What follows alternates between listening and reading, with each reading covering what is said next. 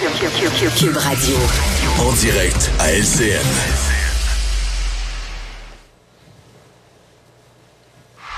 Mario Dumont, que l'on retrouve dans les studios de Cube Radio. Mario, depuis quelques jours, on se demande qui veut vraiment du REM de l'Est de Montréal.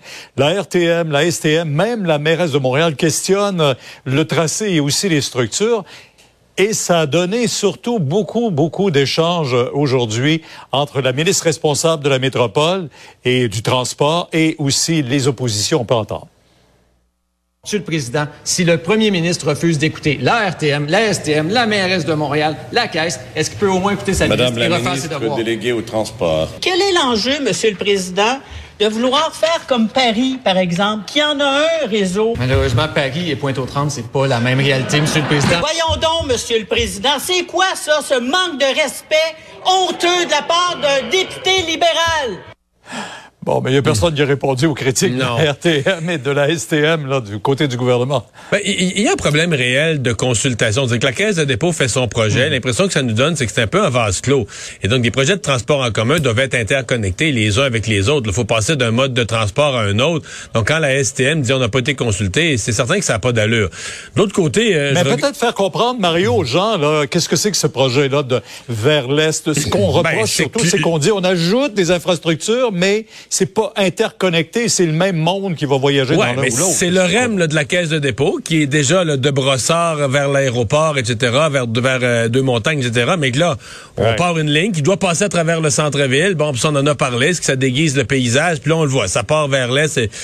Donc, euh, euh, il reste que je regardais ça ce matin, Pierre, et je me disais, l'est de Montréal est toujours le parent pauvre de tout la région. Et là, l'ouest de Montréal va avoir son REM, là. Et euh, dans l'est, un des risques, là, c'est que dans l'Est, on s'ostine. On s'ostine sur papier, la ligne bleue, le ci, le ça, le REM, pas de REM. On abandonne le projet et que les milliards restent à la table, les projets pas faits et que l'Est de Montréal reste gros gens comme devant. là. C'est certain que c'est une crainte qu'on a.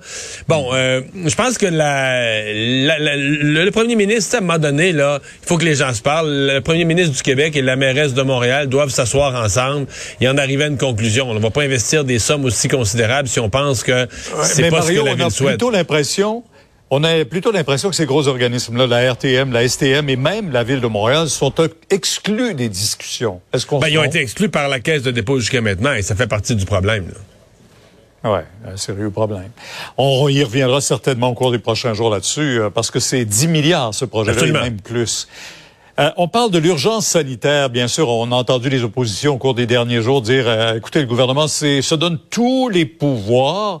Pourra-t-il imposer cette urgence sanitaire longtemps encore? Ben, c'est-à-dire que ça vient avec la fin de, au moment, à partir du moment où on laisse tomber les mesures une à une et qu'on dit on n'est plus justement en urgence sanitaire. On était presque là. Remarquez, on était presque là à l'automne et l'opposition demandait de lever l'urgence sanitaire. Puis du jour au lendemain, on s'est trouvé dans la vague au micro. On avait besoin de ce genre de pouvoir-là. Mais là, je pense qu'on arrive à, comme on dit, à la fin de la fin. Euh, le gouvernement a déjà annoncé hier qu'un projet de loi en ce sens, un projet de loi pour remplacer l'urgence sanitaire, euh, allait être présenté, donc voté par les députés à l'Assemblée nationale. Et c'est souhaitable qu'on arrive là.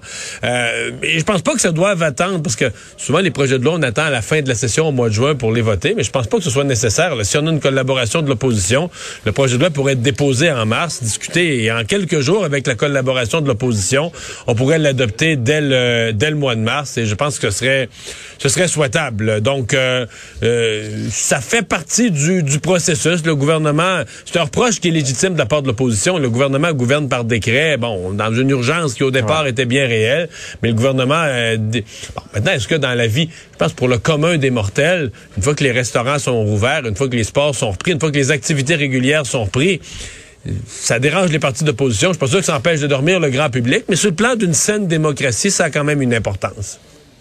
Oui.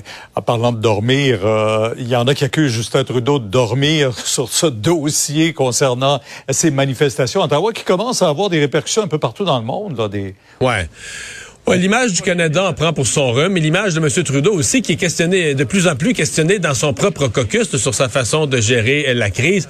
Mais aujourd'hui, ça faisait dur quand même. Tu sais, ces ministres qui disent, ah, c'est, en parlant du pont ambassadeur, par exemple, un pont absolument important pour le transport de, de, de marchandises pour tout le Canada, euh, disent, ah, c'est inacceptable, c'est illégal. c'est- Ben oui, mais des ministres, là, que quand les ministres, les personnes les plus en autorité au pays disent c'est inacceptable, mais en même temps on l'accepte parce que on se couche à soir, puis c'est pareil comme un matin, ça reste comme ça.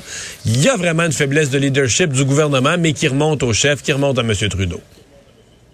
Mario, demain 10h, on vous écoute sur LCN. Au revoir. Au revoir.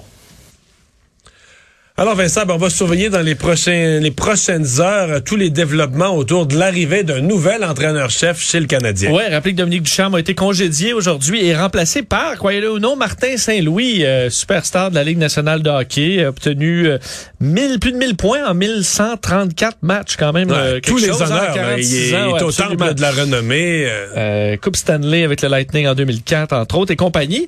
tu parlais de ton émission demain à 10h, ben, tu auras ce point de presse demain à 11h30 Martin Saint-Louis qui va s'adresser aux médias avec euh, Jeff Gorton et Ken Hughes. Mais là, il doit être en route pour Montréal, sûrement, à cette heure-ci, parce que ça semble s'être fait très, très, très, très vite. Là. Tu vois, écoute, euh, ça, ça, se passe souvent assez rapidement dans ce milieu-là.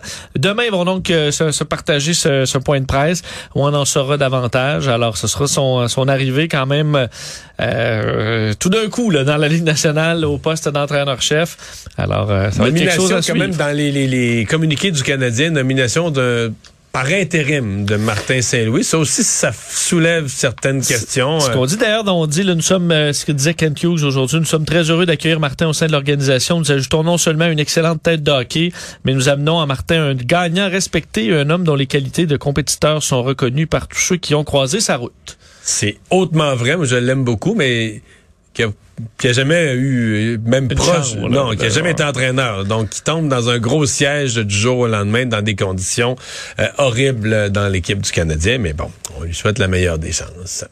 Merci Vincent, merci à vous d'avoir euh, été là. Rendez-vous euh, demain 15h30. Sophie Durocher prend le relais. Bonne soirée.